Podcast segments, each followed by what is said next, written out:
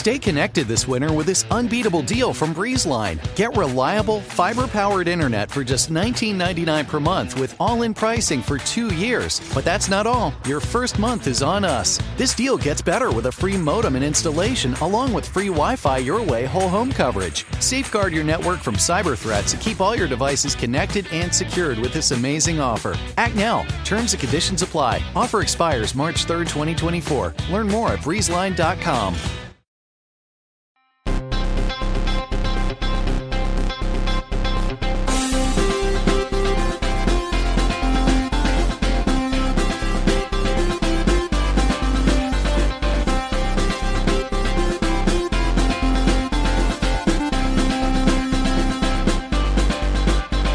Welcome to Pod Save America. I'm Jon Favreau. I'm Dan Pfeiffer. I'm Jon Lovett.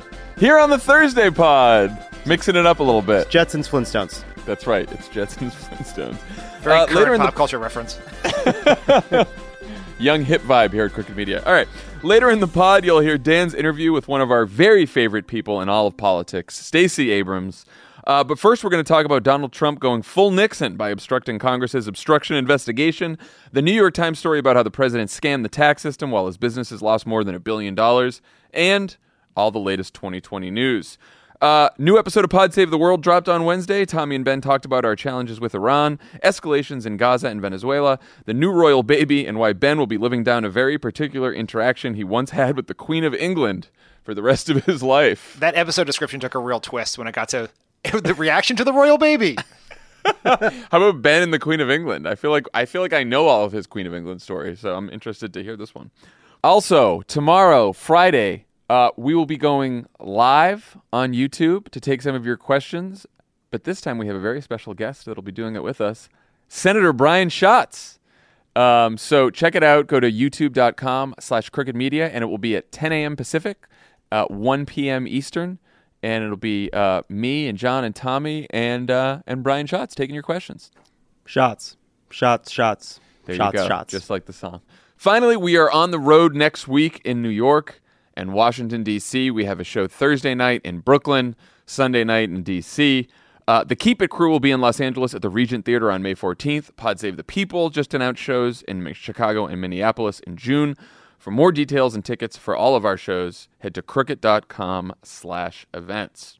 All right, let's get to the news. Donald Trump's attempt to cover up his various crimes and abuses of power have plunged the country into what House Judiciary Chairman Jerry Nadler and now Speaker Nancy Pelosi have called a constitutional crisis.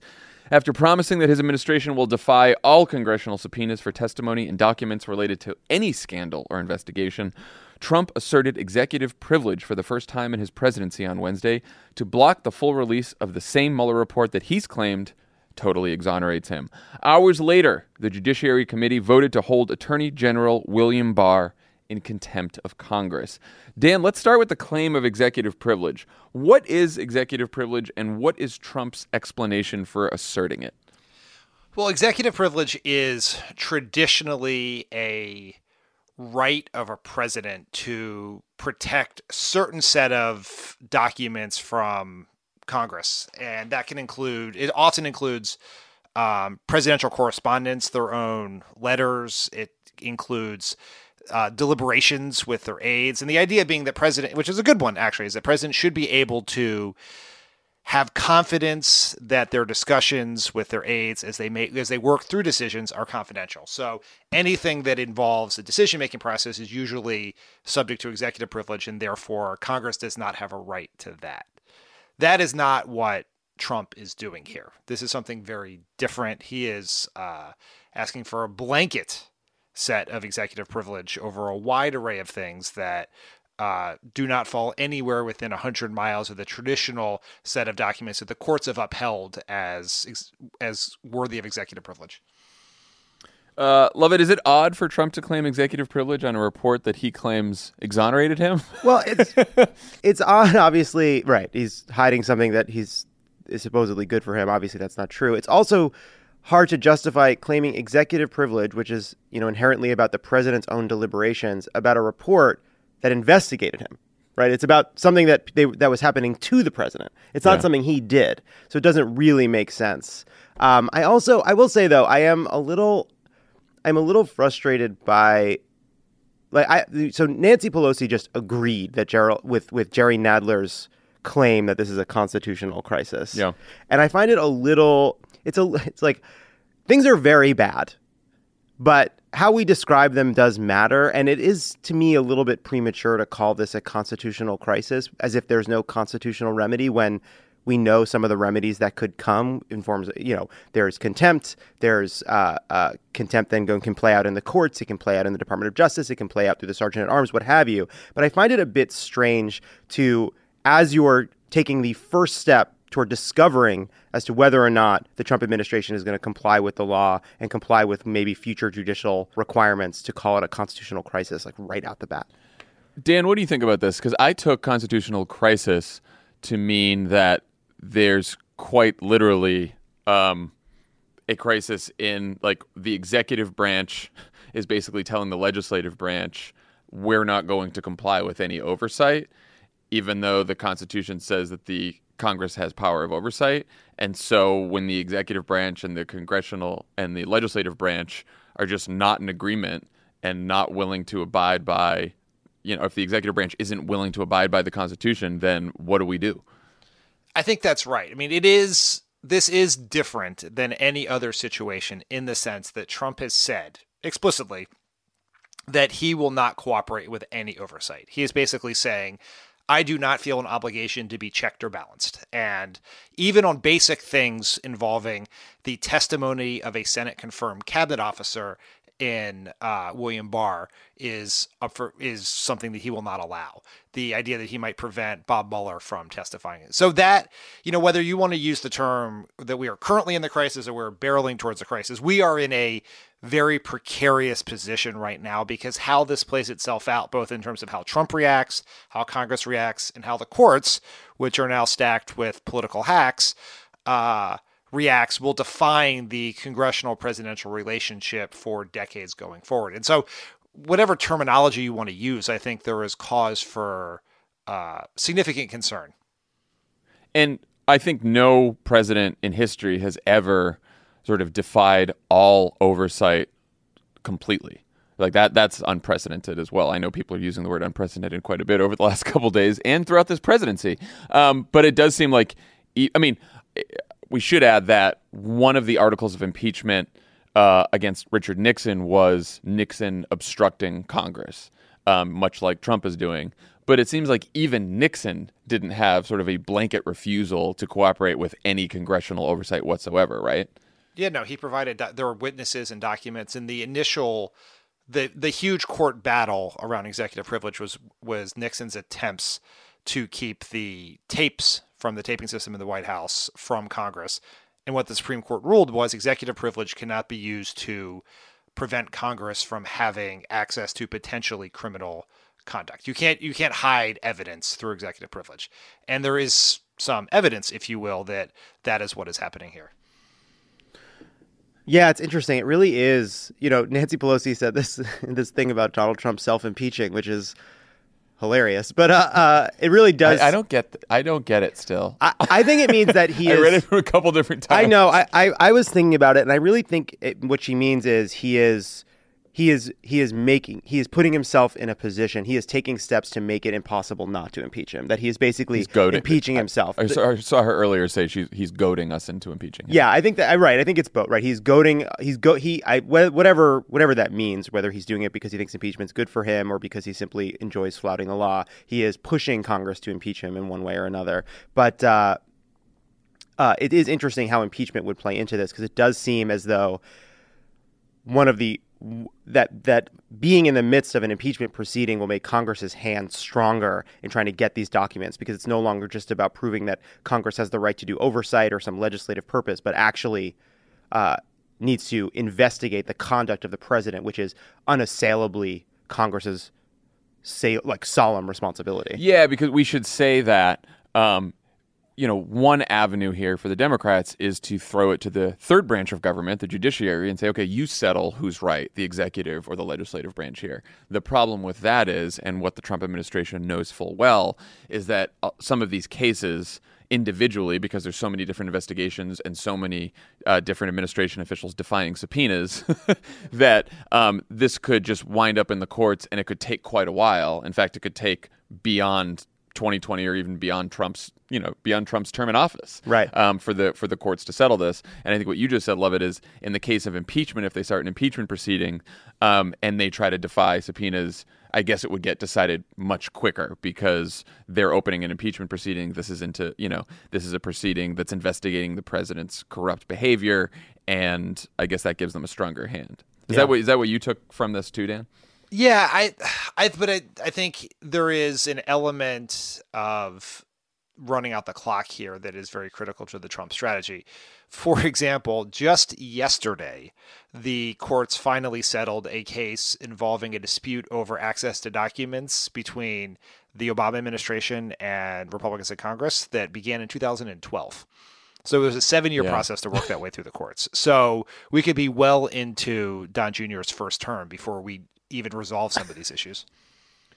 So let me ask: Is a protracted fight over um, the Mueller investigation is that advantageous to Trump? Like, what if he just said, you know, uh, let's just give them the unredacted report.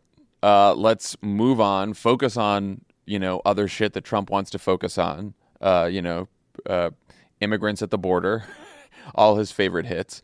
So then he doesn't have to focus on this at all. Like, what? Why is he um, engaging in this protracted fight over uh, oversight and accountability? I, you know, it's well, some things are just instinctual for Trump, and Trump's instinct is to fight. He always wants to be fighting. He needs uh, enemies. He needs a grievance. It's how he gets out of bed in the morning. It's that I think that's both like a personal psychological thing, but also a political strategy that he just he like like with all things with Trump. I think his strategies, even though they're effective sometimes, are instinctual, not intellectual, and he he just wants to be fighting Democrats. I also think he has a fear about the deeper people dig, the more crimes they will find. Um, but it's I think it's a little more uh, on the surface than than there's this very specific thing he's trying to hide. Yeah. this is why the the the calling it a constitutional crisis sort of bugged me and I, I'm like having trouble articulating it, but there is this feeling that what we're in is this very complicated process argument in which you have the White House, you know, Sarah Huckabee Sanders goes out there and says Jerry, Jerry Nadler's ridiculous. He's trying to issue a, a subpoena and hold uh, uh, the Attorney General in contempt for not breaking the law, right? Because they claim that that it would be breaking the law to turn over the grand jury testimony. Then, then the Democrats go out there and say this is unprecedented. The Republicans go out there and say this is unprecedented. And as strong as we believe our argument is, and as unprecedented as Donald Trump's behavior is, we end up in a situation which in which we are arguing in these stark and grand terms about fundamental questions about the Constitution while nothing's actually happening and it just feels like a lot of noise where and I, I guess i just wish that i understood better the strategy of democrats to get something out of this argument Yeah, I mean, I look. I think that's. I think the one of the problems is this is why Democrats should have uh, taken it up to an eleven when the Mueller report was released. Yeah. Because the problem with not saying yes, these are impeachable offenses, and now we're going to hold investigations, but impeachment's absolutely on the table at the end of these investigations. And, and that could have been an easy message, even though that's not what they did. A lot of them said, well, impeachment's too good for him and blah, blah, blah, you know, all this other bullshit.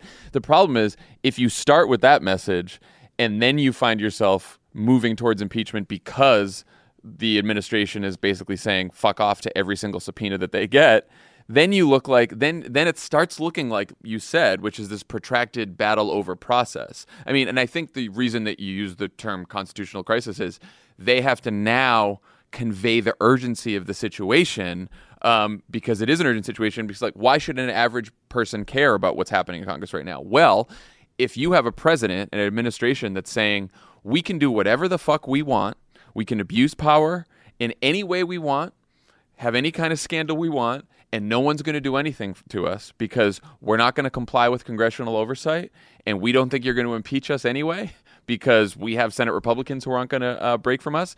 And by the way, we feel pretty good about our chances on the Supreme Court because we have a bunch of Republicans on there. So we can do whatever the fuck yeah. we want now. And, w- and, one of them's a goon who literally threatened Democrats during the hearings. Right. It, it does. Yeah. It feels a little bit like there was a fire and it was burning, and Democrats collectively made a decision to let it burn out, and now they're trying to start the fire again. Yeah. And it's just, you know, it's frustrating. I, I think that's right. But I do believe we are in a constitutional crisis because th- I think this is different. Trump, like previous presidents have had, with the possible exception of Nixon, but this is worse than Nixon in some ways.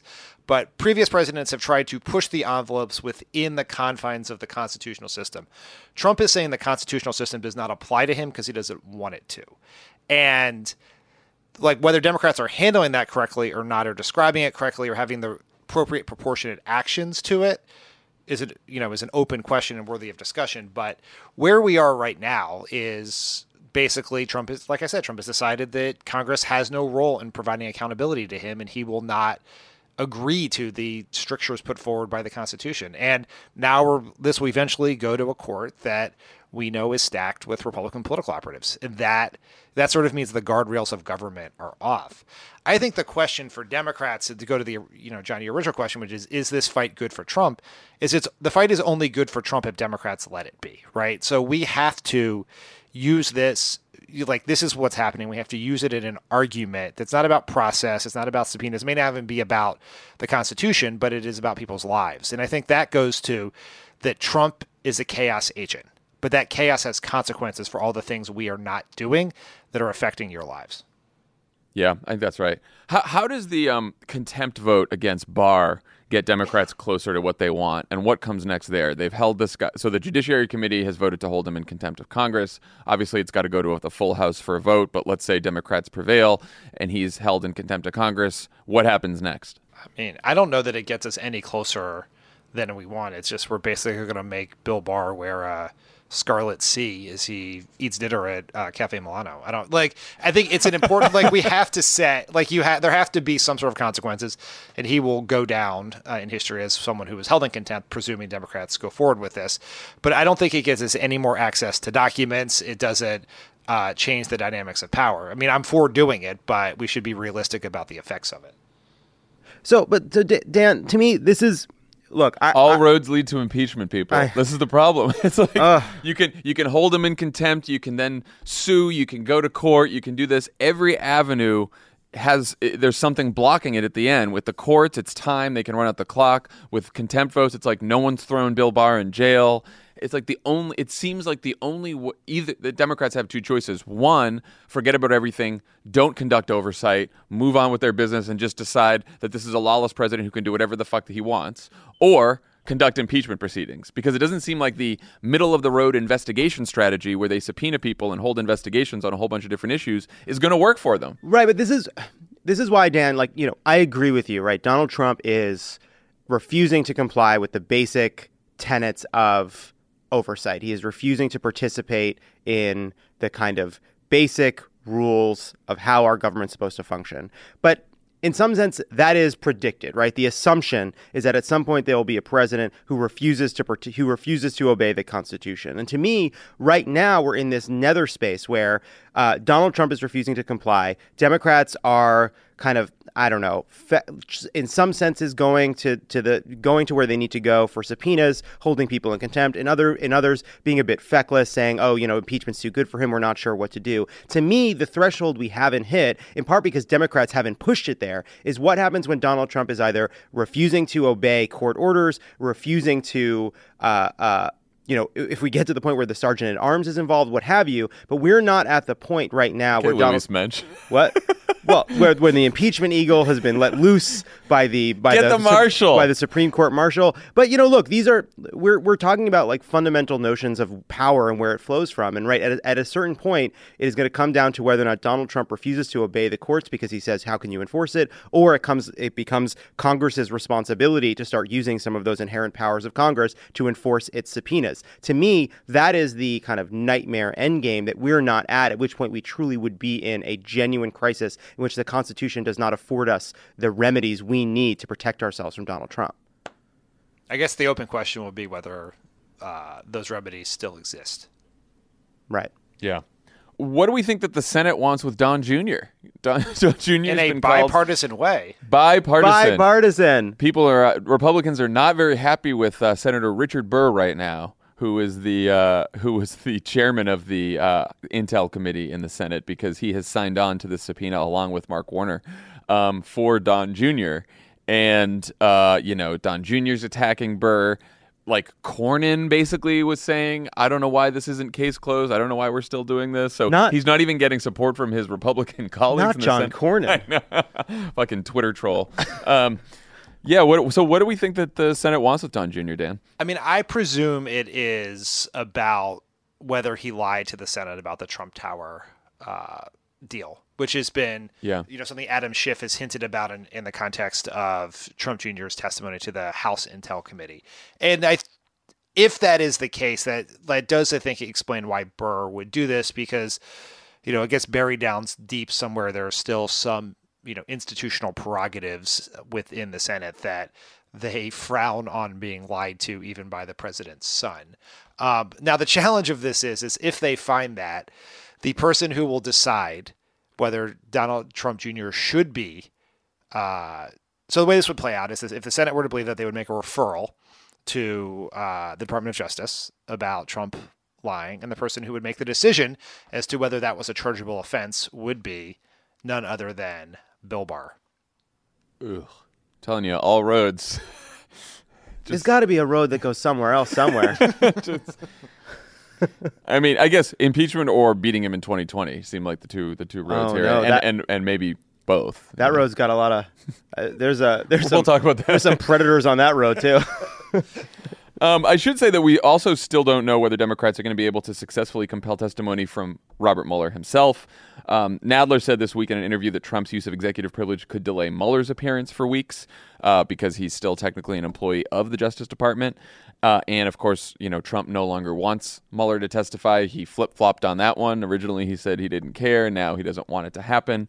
Um, they're trying to get Mueller to testify on May 15th. Uh, can Trump and the Republicans stop Mueller from testifying, Dan? And and what should we expect from a Mueller hearing? Any bombshells, or should we keep our expectations in check? never allow yourself to have hope. Um, the look, bef- before I Dan uh, Pfeiffer, Barack Obama staffer, 2000 and 2007 on. I, I've been dark since the Yes We Can days. Um, I think I want to make one point about Trump's uh, executive privilege claim that I think is important as it relates to Mueller himself, which is Trump. The claim that Trump filed is what is called a protective claim, not a conclusive claim, which means what he's saying is he may claim executive privilege on either all of or portions of the Mueller report, but they haven't gone through it to do that yet. So this is actually a very clever delaying tactic, which means now I think there's something like a million pieces of paper that make up all the underlying evidence and pendants of that report. So what normally what happens is when you file an executive privilege claim, you're very specific about the documents you are not providing and why, right? And you say that's this is deliber- deliberative content uh, involving discussion between the president and their advisors, or whatever the traditional uh, acceptable legal standards of um, executive privilege are. And so what you're he's potentially doing here is say is delaying Mueller for a very long time as, you know, one person in the White House counsel's office goes page by page through all 1 million documents. And there's a world in which the courts give them some leeway to come back and argue about a specific document as opposed to a you know all of them. You know, just sort of the court saying you can you must release it right now. Now, can they stop Mueller? Only Bob Mueller will decide that. It's like if he decides he wants to testify, um, are the is are is he going to be arrested on his way to the Senate? Right? Like there's they there's no real way to stop him if he really wants to do it. The problem is Bob Mueller is a institutionalist through and through and has been unwilling to date to do anything other than write sternly worded, mostly secret letters about his concerns about how things are going. So we'd put that on him. Yeah. Whew. Dan, can I ask you something? There's this feeling to me right now that Democrats are they're you know they're screaming to the bloody rafters, but nothing's happening. Do you see there? It almost feels as though what we need is something to get the ball rolling, something to get an avalanche started. That's not just begging Trump officials to be decent. Do you see any way through hearings, through some through through congressional action to use congressional power in a way that doesn't require Trump administration compliance to start getting attention on these hearings and on these issues in a way that would build a kind of drumbeat to create pressure on Trump officials to participate?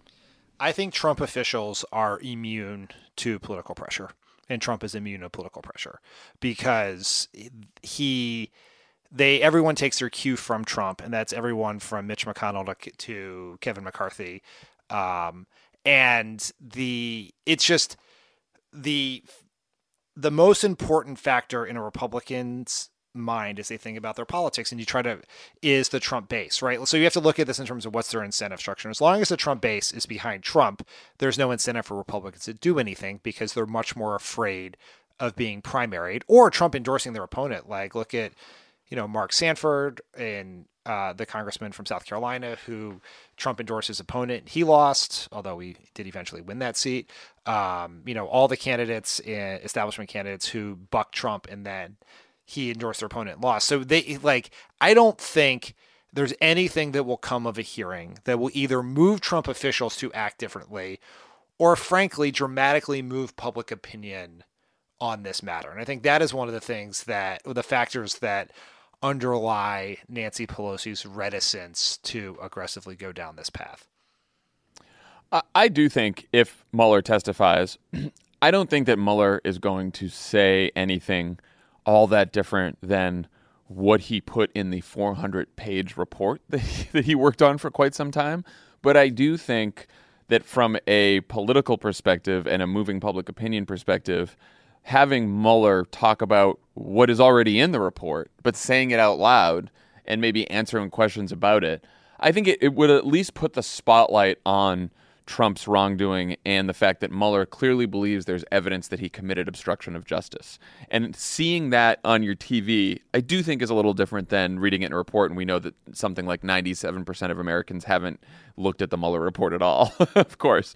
Um, so, you know, do I think that's going to move public opinion a lot? Probably not, but that could be a little bit of the drumbeat that you're talking about. But Mueller's the only one I can see doing that because, like Dan said, I think all the rest of the officials are going to say, fuck off. I'm, I'm defying a subpoena. And their tactic, the reason we're not going to get to the constitutional crisis that you talked about, Lovett, which is, you know, what happens when Trump ignores a ruling from the courts, is because delay is the tactic here. They're thinking, I mean, you heard what Jan just said about the uh, Eric Holder case that started in 2012, and here we are in 2019, and it's just wrapping up. So the Trump administration is thinking to themselves, we're not going to have to get to a point where Trump says, no, I defy a court order, because we can tie this up in the courts for years. Yeah, these court cases are like Avatar movies. specific reference.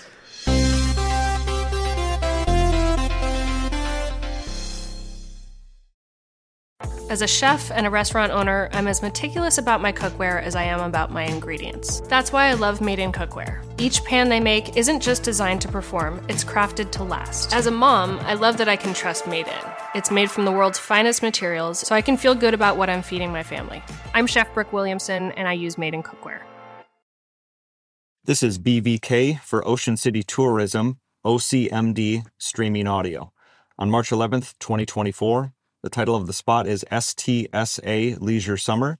This is a 30 second composite stereo streaming audio mix. Get away with friends to the laid back Maryland coast, where you can catch up while casting off, and hang 10 while hanging out, where a day on board is never boring, and full throttle is half the fun, where you can sink a putt, raise a glass, and there's always room for one more round. Ocean City, Maryland. Somewhere to smile about. Book your trip at OCOcean.com. This show is sponsored by BetterHelp. How do you cope when there's something weighing on you or something you need to get off your chest? You know the best way to do it? Best way to cope is to talk about it. Not just cram it down, not do what generations of New Englanders have done, just stuff their feelings down, maybe cover it with a coat of booze. No. You got to talk to someone, you got to work it out, get it off your chest. And just by doing that, you will feel better. We all carry around different stressors, big and small. When we keep them bottled up, it can start to affect us negatively. Therapy is a safe space to get things off your chest and to figure out how to work through whatever's weighing you down. If you're thinking of starting therapy, give BetterHelp a try. It's entirely online, designed to be convenient, flexible, and suited to your schedule. Just fill out a brief questionnaire to get matched with a licensed therapist and switch therapists anytime for no additional charge.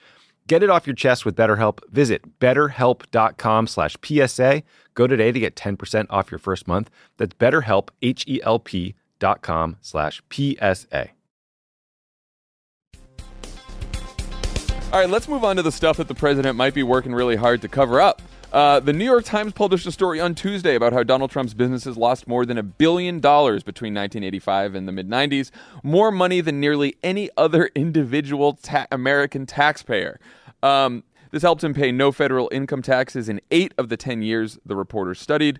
The president defended himself on Twitter on Wednesday, saying, quote, You always wanted to show losses for tax purposes. Almost all real estate developers did, and often renegotiate with banks. It was sport.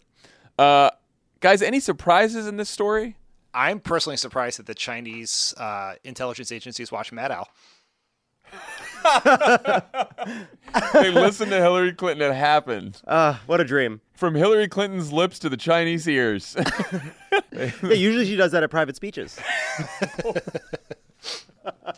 I mean, I look. I don't think anyone is surprised to find out that Trump is a fraud. Um, the degree of that fraud, where he is, uh, you know, Lovett as you always say, we elect America elected its worst person. It turns out we also elected our worst business person, since he lost more money than any other taxpayer in most years that were in the information provided to the Times. Yeah, I mean, how how if at all should Democrats talk about Trump and his taxes and what's in this story? I mean, is it is it possible to undermine the image of Trump? As a successful businessman with the fact that he was actually America's least successful businessman. Yeah. um, we we did we have gotten a taste of how um, conservatives are going to respond to this um, from our pals at Fox and Friends, and I think I think we do have a clip of that that we can play. If anything, you read this and you're like, wow, it's pretty impressive, all the things that he's done in his life.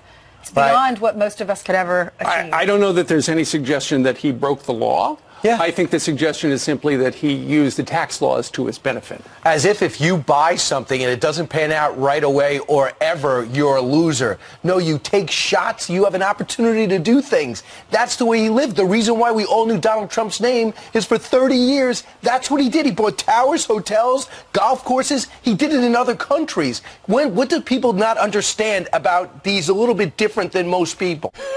you know what? In full agreement that he is a little bit different than most people. Yeah, Uh, you're- definitely different. It's uh, you know, I, again, like this. Uh, this reminds me of the Mueller letter saying how mad he is at Barr. It does feel like a deleted scene from an old episode. Like, y- okay, great. I, I do believe a lot of people decided to just sort of say fuck it and vote Donald Trump because they believed this reputation that he was a businessman. I think now he's been president for three years. We get to judge him on his actual conduct in the actual job, which matters so much more than what his reputation was. Um, so I'm not really interested in hashtags like billion dollar loser. I'm genuinely I'm generally not interested in hashtags at all. But I do think Send It- love at your best hashtag best Ugh. hashtags. it does to me matter insofar as it's part of a larger case against the way Donald Trump conducted himself as president, in that uh, for all his talk about being so wealthy, he didn't nothing, you know, he couldn't be bought. Uh, he has spent most of the time in office uh, seeking out personal gain, in part because uh, he's clearly been in so much debt and had so many entangling foreign financial interests that he is beholden to all kinds of uh, uh, um, private companies and foreign governments in ways we don't fully understand. And, you know, something that Jon said all the time, which is true in this case, is that he is not looking out for the American people. He is not looking out for anyone but himself and his own bottom line. Dan, let's say that uh, Lovett is right that people care less about how he got rich or didn't get rich, um, and care more about his conduct as president. How is it possible to still use these stories about, you know, um, taking advantage of tax loopholes at at best, at worst, possibly committing tax fraud? Um, is it possible to use these stories in a message about Trump as we move towards 2020? Yes. Donald Trump was an incredibly rich person who paid zero in taxes for a decade. Donald Trump then won the presidency and passed a law to make it so that more rich people and more corporations pay zero in taxes. The people who clean the rooms at Trump's at the Trump Hotel paid more in taxes than Donald Trump, a multimillionaire, did. You pay more for your Amazon Prime subscription than Amazon, a $900 billion company, pays in federal taxes. Donald Trump thinks that system is right. We think it's wrong. Elect Democrats and we'll change it. Put that in a fucking ad. Yeah.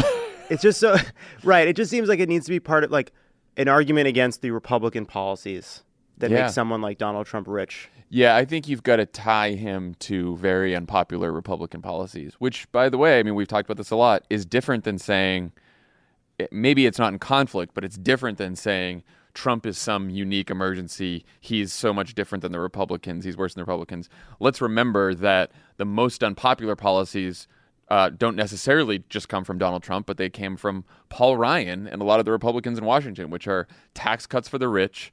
Um, and then paid for by gutting Medicare, gutting Medicaid, and trying to take away your health care. I mean, that that's a core message that you could have used in 2012, 2016. uh, it's been true for a long time. It worked, and it, are we, do we still have Dan? Dan, do we have? Yeah, I'm here. I'm right here. Oh, sorry, sorry, sorry. Yeah, and look, it worked in 2012, especially when Barack Obama talked about Mitt Romney as one of these rich guys who wanted to pass a bunch of tax cuts for rich people because he himself was rich and took advantage of all kinds of tax loopholes. I love that you had to ask if I was still in the line because you said Paul Ryan's name and I didn't immediately start screaming. So you thought it must have been a technical difficulty. Right, you know, It's weird. Like testing one, two. Paul Ryan. Paul Ryan is back. the uh, it's funny too because it's like at least you know look Bain Capital was mercenary and vicious and sociopathic and undermining you know the ability of working people to kind of have a living wage, uh, but at least they made a profit. So let's talk about trying to get the rest of Trump's tax returns. Treasury Secretary Steve Mnuchin continued his effort this week to block Congress from obtaining access to the tax returns. He said on Monday that a request from House Ways and Means lacks a legitimate legislative purpose. Um, Richard Neal, who's the chairman of Ways and Means, said he would uh, let us know on Thursday what steps he's going to take next, uh, some of which could involve going to court. Um, what's going on here? Like, what other options do Democrats have to get these tax returns? Is this just the same position we were just talking about with oversight writ large, which is, you know, the Trump administration's betting it gets tied up in courts and then they just never have to comply? I mean, I hate doing the thing where we hammer Democrats and we it's sort of like disillusioning, but what this like I am legitimately mystified and frustrated by what Richard Neal is doing here. Did, like what did he think was going to happen here and why was there not a decision made about the next step before he got the letter from Mnuchin? That is the most- it's there the was zero craziest chance fucking thing. That, that Mnuchin Was was, going to do this, so be ready. It's like it's so crazy, Dan. It is so like every like the Trump administration not complying with the order for Donald Trump's tax returns, the most predictable would've thing, thunk it? the most predictable thing since October of 2016. Like, and and seems as seems taken aback without a clear immediate next step. It it, it almost like it, the next step should be in the request letter. Like what what is going on? Everything's very careful and cautious. And the problem with it is, is it's undermining of Nancy Pelosi's strategy. Whatever you think about it, Nancy Pelosi's view is starting impeachment proceedings right now is a mistake. So we are going to aggressively look at all of this stuff and then come to a conclusion on impeachment. But that strategy, the the political merits of that strategy and the substantive ones, frankly, fall apart if they are not incredibly aggressive on everything that is happening short of impeachment. And so if Richard Neal is dawdling around thinking about what he could possibly do, and in his quote, he's like, well, we could subpoena him, but they don't seem to be uh, really rep- complying with subpoenas these days. So I don't know. It's just like it feeds into the caricature that a lot of people, a lot of Democratic Democrats have about how the Democrats are going about this, right? It's just it's it's just a terrible legislative political mistake. Dan, what do you think about uh, states like California that are requiring candidates to release their taxes in order to be on the ballot? I remember you talking about this before. I thought this was a good idea for a really long time, and I've advocated for it and I've argued for it. But then I had a uh, massive amount of concern about it uh, a few days ago, and so what I would like to know from like some of our political polling data experts is what do we believe the impact on turnout in California would be if Donald Trump is not on the ballot? Oh, Interesting. So think about Oh, this, 'cause you- right? So California, if you presume turnout drops at a rate proportional to party registration, that means that more Democrats uh, will stay home. And how does that affect our capacity to hold the crooked seven and you know go after someone like Devin Nunes? Right? Like, are Yeah. those voters who are you know, the, like the voters who did not turn out in 18, but you can potentially get in a presidential election year, are they going to turn out in a state like California if they can't vote against Trump? Yeah. Or it also even seems you know, like so like like so our Democratic nominees on the ballot, obviously, but Trump is not. Like, what is the impact of that? I'd like to sort of know that because this is a political discussion before proceeding forward. Yeah, good for you for going right to the political uh, context Yeah, here. respect the hell 'Cause I out of was, I I think, was I think there should be a federal law that Yes. just like to run for president, you have to file financial disclosure forms. That law should be updated to include the release of tax returns, which I believe was in HR one, the first uh, bill the Democrats in the House passed. But absent that, if we set up this piecemeal system, we could live in a world where we're disadvantaging ourselves because the only states who would pass such a law are ones that are Demo- are controlled by Democrats, therefore probably safe states in the presidential election. And but we need higher Democratic turnout among less likely voters to win things up and down the ballot in the more Republican parts of these blue states. Interesting. It's also worth, I think, worrying about what happens when Republicans in states that are in reach of Democrats start using this as an opportunity to create other standards to keep Democrats off the ballot. Yeah, I'm sure they'll do that soon. I mean, there were efforts to make Democrat to make presidential candidates uh, release their birth certificate. Uh, I think in Yeah. maybe Oh, right. Arizona or something like that. They didn't get all the way to the end, but this was a big thing in the early parts of uh, Obama Obama years. Uh, all right, let's talk about 2020. Question of the day is How much do the Democratic candidates need to make their campaigns about Trump in order to stand out in a crowded field and unify the party?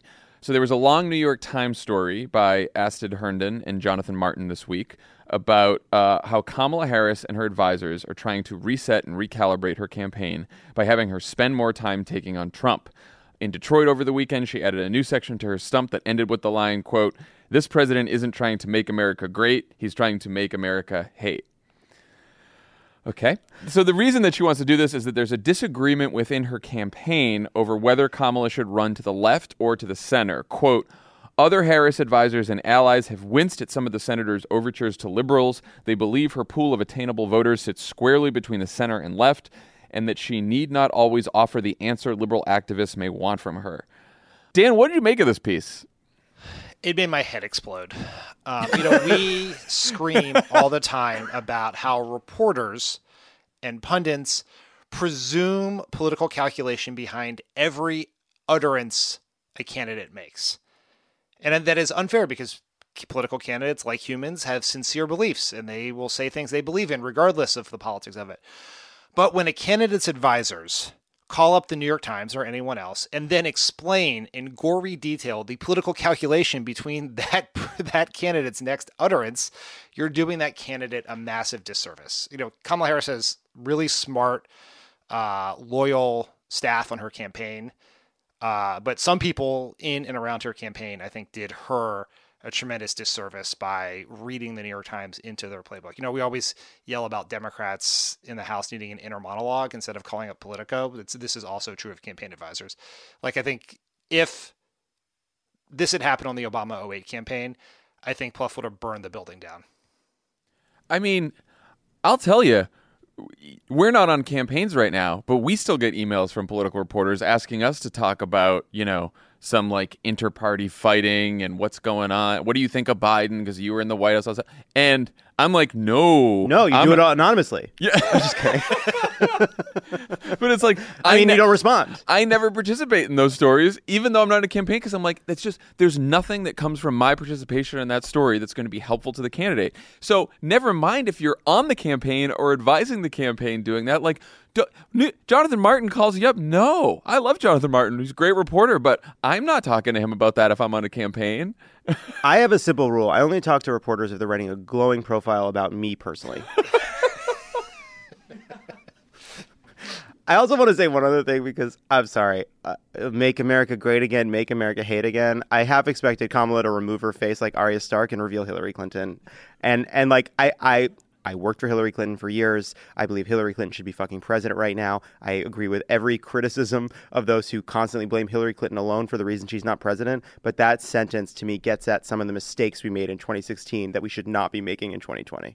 I mean, it's also a line that is a very, I mean, it's a piece about uh, consultants and advisors talking to the New York Times, and that's what that line sounds like. Yeah. I mean, I, I talked to Kamala Harris for almost an hour here, and, and she never said stuff like that. She never rhymed. She's warm. no she's warm, brilliant, engaging. She's like she is a very authentic person. I know we, authenticity gets thrown around, but like Kamala Harris is. So the piece says her advisors have quote extensively polled and run focus groups on the Democratic primary electorate and quote do not believe she should bow to liberal activists. Setting aside the wisdom of people telling reporters this, um, are they right, Dan? No, I mean, I like I am speechless at the absurdity that someone told that. Like, it's just it makes me so mad I can barely stand it, and it makes me actually really. I just I'll get to your answer, but I just want to vent for one sec. It makes me mad on Kamala Harris's behalf. She just Yeah. had her best moment on the campaign since the announcement. Right? She just demonstrated to the whole world in the Bill Barr hearing about like what like what she is so good at and how talented and smart she is. And the response to that is to lay out your political strategy in the times is crazy.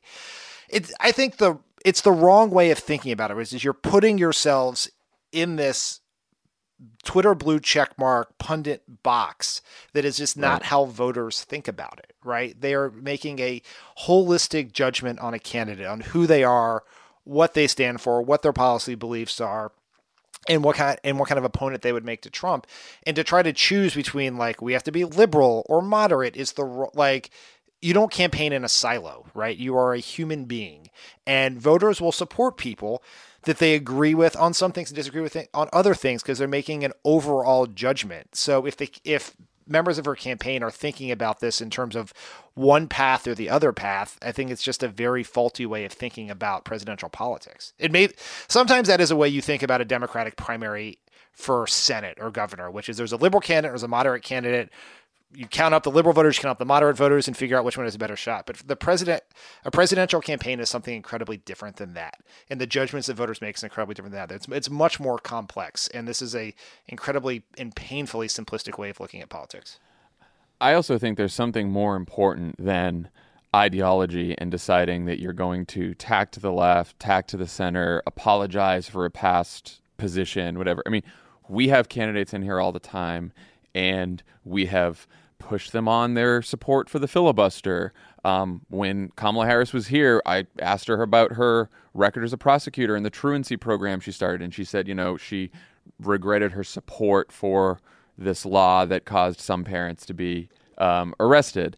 And my view on my view on this is if you believe in your past record, even if it's not necessarily popular right now, then say you still believe it. If you're truly regretful of it, say you're truly regretful. If you're for the filibuster, don't tell me that now you're against the filibuster just because you're here and you know that we feel that way. You know, like I will respect it a lot more if you come here and say, I know you guys hate the filibuster. I know you guys think, here's why I think we should keep the filibuster because I really believe that. Like, just be who you are and stand by your beliefs. And I think you will get a lot more credit from people than having a bunch of advisors say, "Oh, well, when you go on this program, you should uh, tack to the left a little bit. When you talk to this crowd, you should tack to the center a little bit." All that kind of stuff, because that just gets you twisted in knots all the time. Right. Well, because what what's not uh, mentioned in the article is uh, what does Kamala Harris actually believe about the kind of policies we should have when she's president.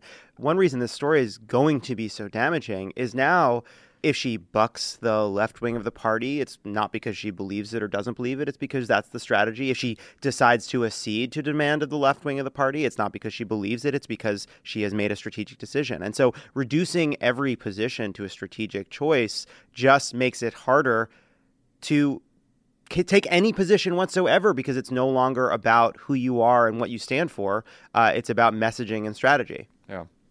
I mean, let's get to the crux of the piece is so because there's this disagreement about whether she should tack to the left or tack to the center, um, the easy out here is whacking Trump because hitting Trump is the way that you can both unify the party because people on the center of the party and the left of the party all hate Trump. Yeah, this there's is all along the Right. the, the flank there. And it's the easier way to stand out in this crowded field because candidates who take on Trump directly whether it's Joe Biden, whether it was Kamala Harris taking on Bill Barr in that hearing, whether it's you know other candidates have done this as well. Um, those candidates tend to get more coverage than the primary candidates who are running around just talking about policy. What, Dan, what do you think about that? I just it's it's once again a very simplistic way of thinking about it.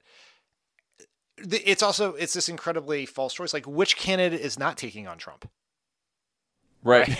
like like Elizabeth Warren's policy rollouts are done entirely in the context of fixing the problems that many times existed before Trump but have been exacerbated by Trump.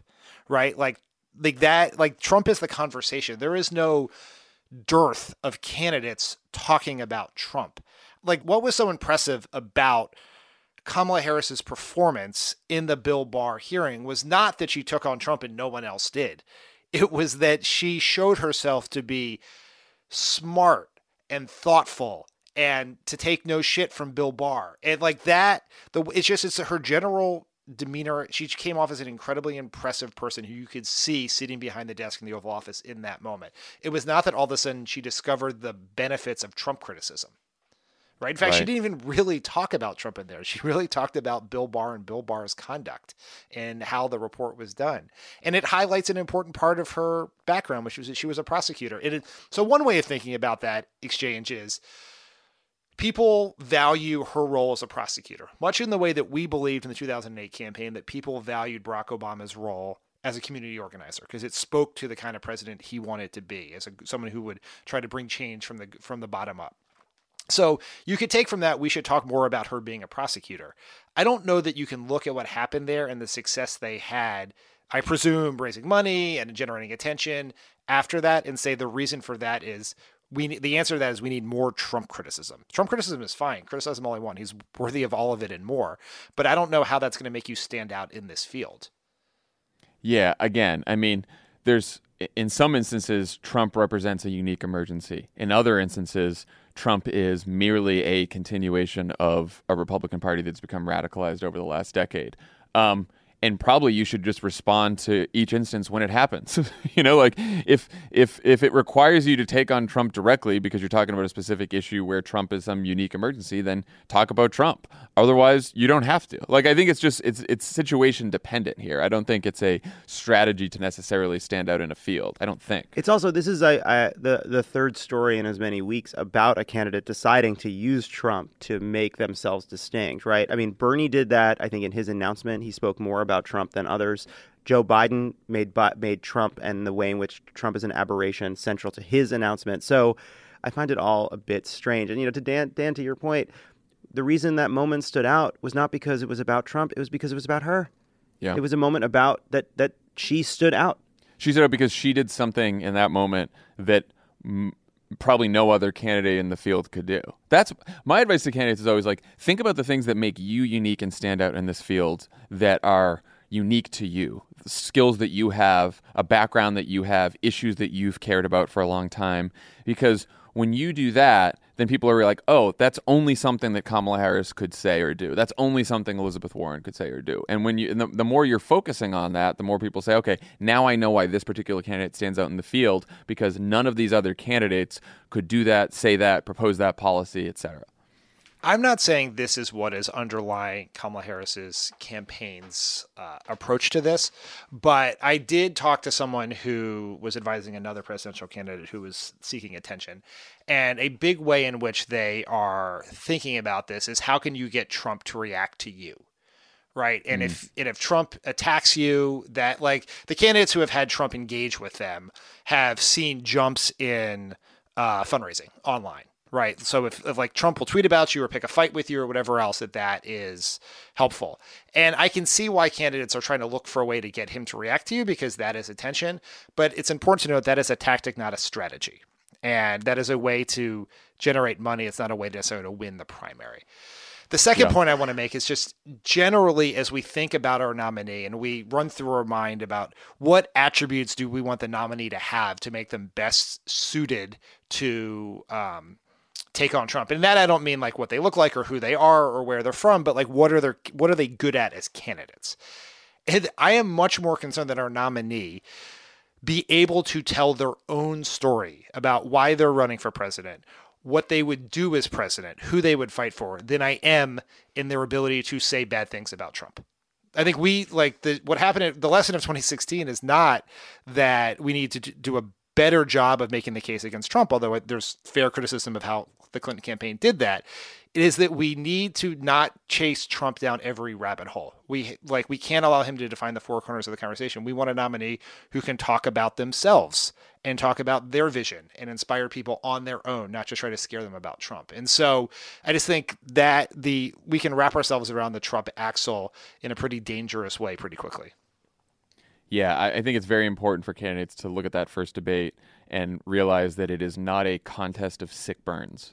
Ugh. It is not, you know, it's not like so and so had the best uh, Trump hit. RT, if you agree, you know, like that's not the the, the people should walk away from those debates and where they're going to look at fucking 10 people on stage two nights in a row and think, okay, which candidate really stood out not because they had the best line on Trump, but because I said, oh, that person is bringing something to the table that none of these other candidates bring. Yeah, it's also, I think, this is a point that uh, Mayor Pete has made a few times, which I actually think is really smart, in that when either you look for a way to insult Trump effectively or when you seek to get Trump's attacks, yes, you are picking a fight with Donald Trump, but in some sense, not only are you playing on his turf. You're in some sense seeking his approval, seeking his recognition that you're on his level. And it really does once again define everything around Trump and by Trump. So I do think, you know, Dan, to your point, it's a tactic, not a strategy. Not only is it not a strategy, I think in the long term,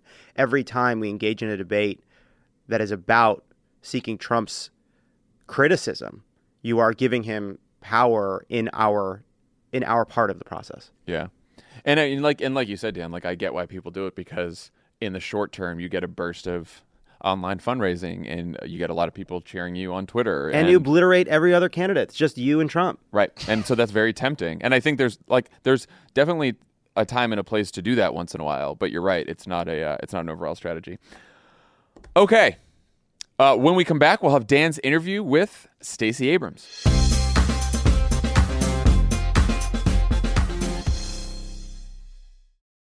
It's that time of the year.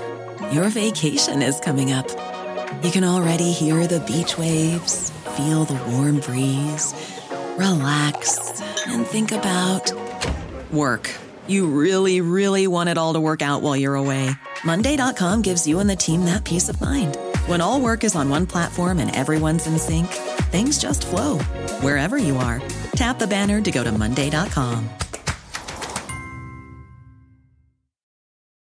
you can live out your MasterChef dreams when you find a professional on Angie to tackle your dream kitchen remodel. Connect with skilled professionals to get all your home projects done well. Visit Angie.com. You can do this when you Angie that. Are you like me and tracking the polls obsessively this election year? Well, Dan Pfeiffer's right there with you, and he's taking them seriously, but not literally. Take an average of the polls don't forget about any one poll. And the thing that we try to tell everyone in every episode of this podcast is a poll that has Biden up to and a poll that has Biden down to, they all tell you the exact same thing, which is this is a very, very close race. The goal of this podcast is to help people understand polling and freak out about it just a little bit less. Explore the latest polls, what they actually mean, and whether or not it's time to hit the panic button. Tune into Polar Coaster with Dan Pfeiffer, Crooked's latest subscriber exclusive show. To get access, subscribe to our Friends of the Pod community only at crooked.com slash friends.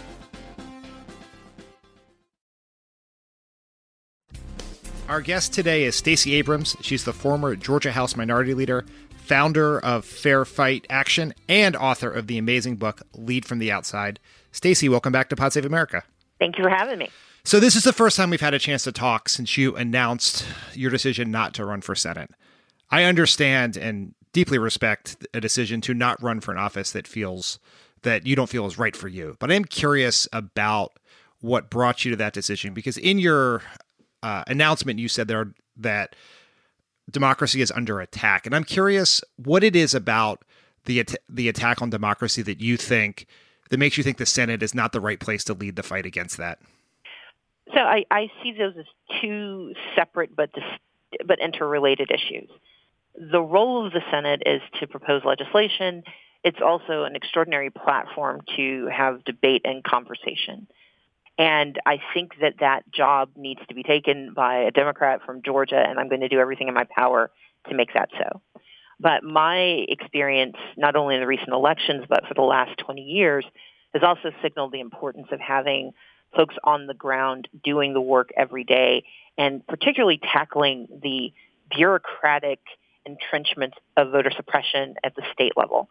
And when I weighed my responsibility and my goals, while I deeply respect Chuck Schumer and believe absolutely I could have won that election and a Democrat can win it, when I thought about the next six years, the next 12 years, the next 18 years, three, two or three terms, or even a single term, I do not believe that the work that I do and the way I approach the work that I do would be a match with the Senate.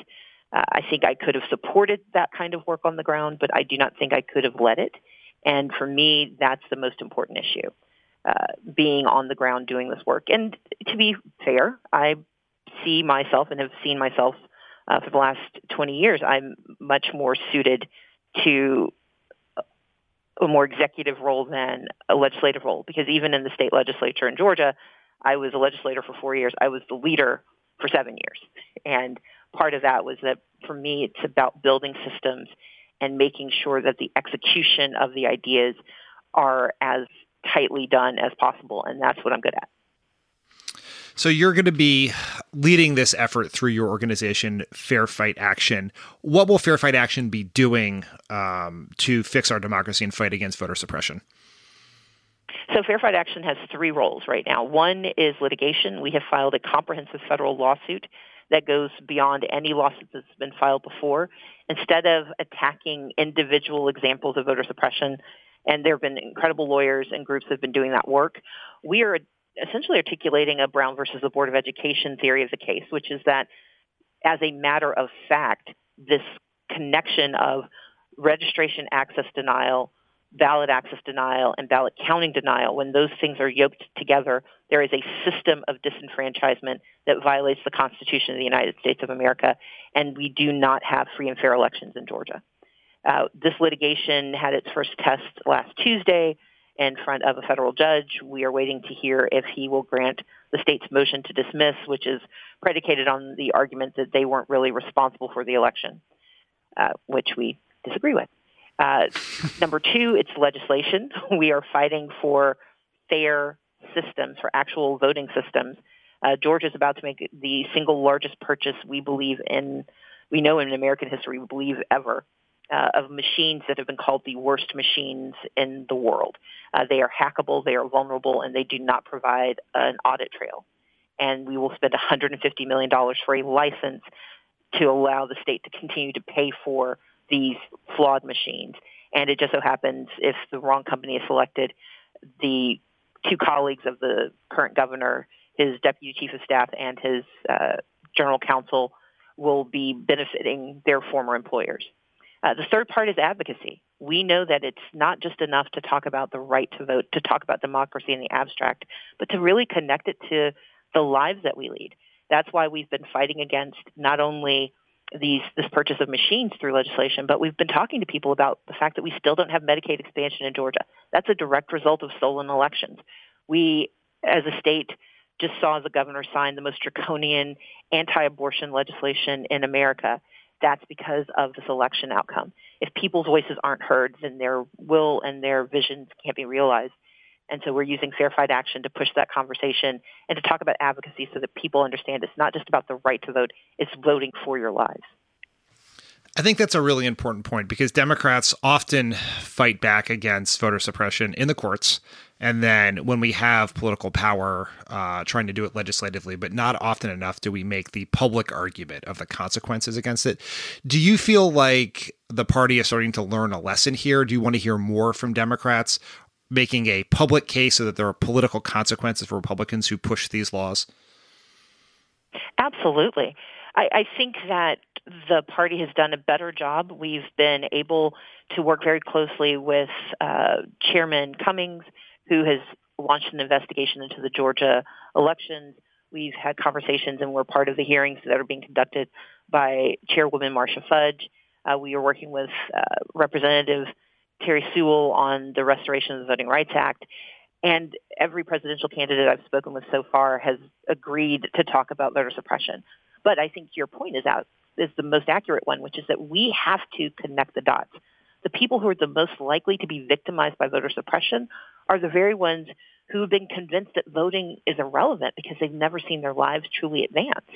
If we don't remind them not only of the power that they hold, but show them that there should be consequences for stealing that power, then we are no we are no solution to their problems.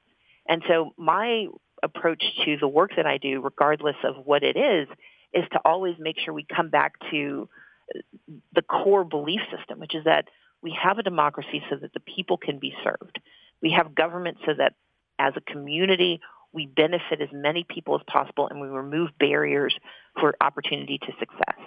Those are not conversations you can have when people can operate with impunity in the theft of your votes, but also when people come to power and they don't use that power to advance your interest. If you win your lawsuit, um, what are the national implications of that? Does it extend beyond the state of Georgia in terms of setting precedents?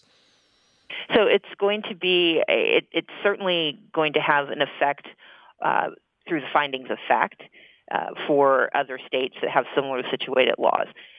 Because it's a, you know, it's a state-based case that's using specific language that's in our state legislation, uh, there, you know, there are limits to what the implications can be. But as we know, when legislation is overturned, when the courts make determinations, other courts do look to what those decisions were. It won't necessarily compel better action, but it sets a precedent, and we believe it sets the framework for other states to pursue a similar strategy. Everything I do, whether it's Fair Fight Action and our fight for voter integrity, or Fair Count, which is an organization I launched a few months ago that is looking at the census, or New Georgia Project, which I started in 2014, every organization I start, we design it to be exportable and replicable. So even if the litigation itself cannot solve the problem in Ohio or in Indiana or in Texas or Tennessee, what we want to have happen is that others will know what to do, how to do it, and we will have given them a roadmap and the resources and support to get it done. A few months ago, you wrote an incredibly powerful essay about identity politics and push back on a lot of the bullshit that surrounds that conversation the conversation about identity politics in the Democratic Party. I wonder if you could explain to our listeners who didn't get a chance to read that what your argument was and get your reaction to the endless and endlessly stupid debate among pundits about whether Democrats should go after the quote unquote base or the white working class. Okay, so uh, very quick top line uh, ex- explanation. The most reductive idea of identity politics is either that you pick someone based on their identity or you only select them because they see your identity. Okay. No one should elect anyone simply because they have a shared identity. But what they should expect and why identity politics is so powerful and thus is the, the target of so many attacks is identity politics essentially says, I see you. I see the obstacles to your success. I see the barriers to your opportunity. And as someone you are hiring to solve the problem, you can trust that I know how to solve the problem because I see the, I see the problem. The more complicated way of talking about it is to say that we know throughout our history, identity politics has always been the impetus for change that when communities that were denied access aligned themselves and organized themselves based on their shared challenge, that they were able to produce results. That if people can't see you, if leadership can't see you, it will not solve for you. The corollary then is that we have to recognize that everyone has an identity, that white working class is an identity. African American you know, middle class is an identity. Latino is an identity, but so is growing up in a rural community. So is being in the blue collar segment of a town. What we want from leadership is an inclusive understanding that all of us want the same things. We want access to health care. We want economic security. We want a good educational opportunity. We want a fair justice system. We want free and fair elections. And that if you don't understand what the challenge to my accomplishing those ends are, then you are not good for this job. And that if you cannot see my identity, you cannot see me, you cannot serve me. I mean, that is such an important understanding of how politics operates. Um, do you think people are starting to better understand what that means, or are we still operating in an outdated sense? I, I think we are seeing more leaders push back on the narrative. But unfortunately, some of the folks running for the presidency are still caught up in this very reductive and internally inconsistent idea because to your to the under, underlying point of your other question, when you try to give primacy to one group over the other, you are giving primacy to one identity over the other, which is to say you don't reject identity politics, you just don't give privilege to the identities who need you in this way. And so, uh, you know, my campaign, we centered communities of color, we centered marginalized communities. But that didn't mean I didn't campaign everywhere and talk to everyone. I simply acknowledge that most of the politics of our communities are geared towards the normative voter, and that if we don't then acknowledge those who are outside the system, we will never bring them inside. These are not mutually exclusive ideas. In fact, they are deeply connected and when tied together and leveraged together, they are extraordinarily effective, unless, of course, you're running in a state with deep voter suppression, in which case the outcome may not be what you expect. Fair enough. Um, do you do you believe Georgia uh, will be a swing state in 2020? It is. It, it already is. I point people to the fact that despite the outcome of the election, I ran against a cartoon villain who controlled every mechanism of power, and he still he still only barely eked out a victory of 54,000 votes. In a midterm election where the gubernatorial race was the top of the ticket, which means you didn't have the natural national resources that come with a Senate campaign, or worse, or better, a presidential campaign, we were able to increase Latino, Asian Pacific Islander turnout by 300%. We tripled their turnout. We increased youth participation rates by 139%, increased black turnout by 40%. We transformed the electorate and we increased white participation in the Democratic Party for the first time in a generation.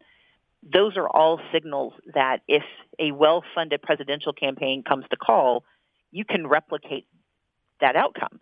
You simply have to do what we did, which is talk to everyone, see everyone, and invest in, in those communities. If you do that, that's 16 electoral votes. I don't know of a candidate who should imagine that it's worth squandering access to 16 electoral votes simply because you have to come south of the Mason-Dixon line. And we're we're on our way to Florida, so you might as well stop by and invest.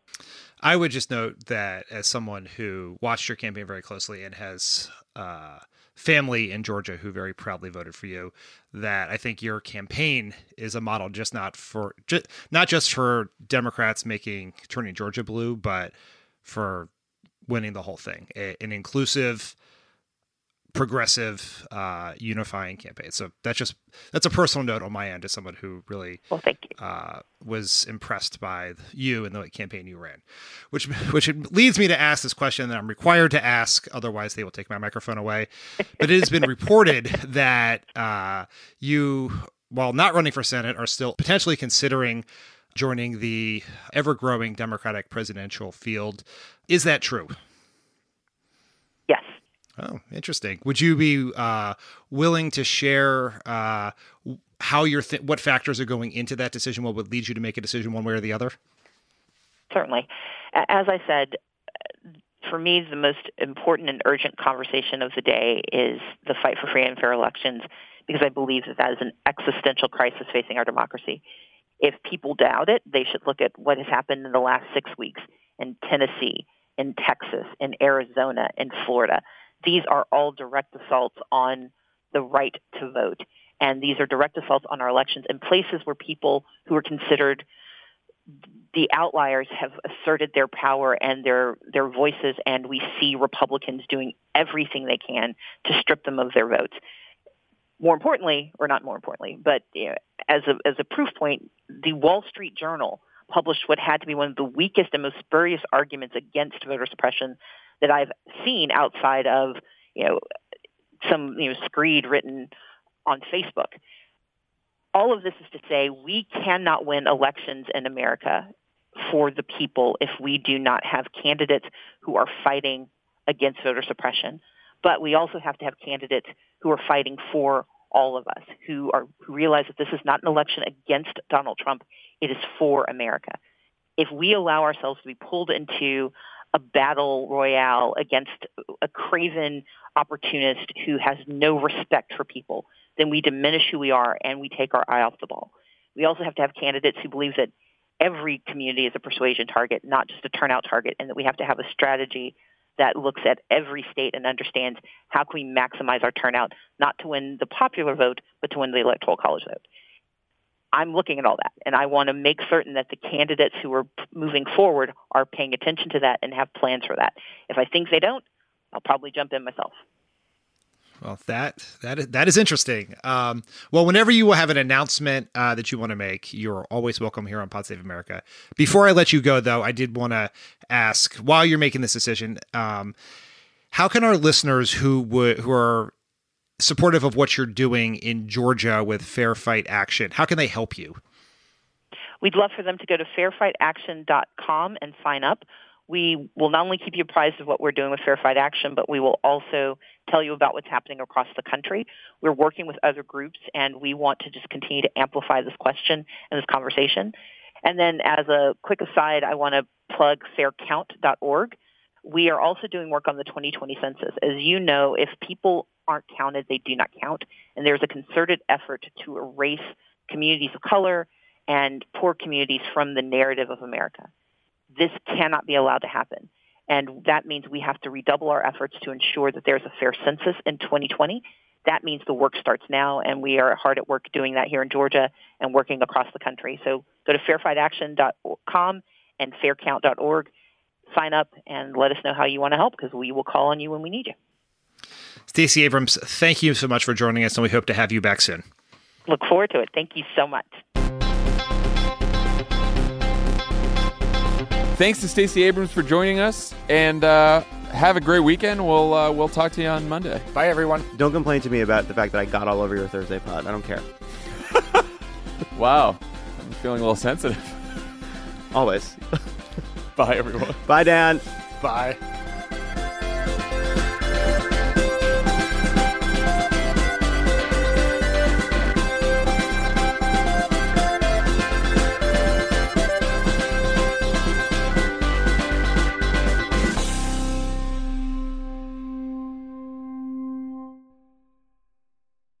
It's that time of the year. Your vacation is coming up. You can already hear the beach waves, feel the warm breeze, relax, and think about work. You really, really want it all to work out while you're away. Monday.com gives you and the team that peace of mind. When all work is on one platform and everyone's in sync, things just flow wherever you are. Tap the banner to go to Monday.com. you can live out your MasterChef dreams when you find a professional on Angie to tackle your dream kitchen remodel. Connect with skilled professionals to get all your home projects done well. Visit Angie.com. You can do this when you Angie that.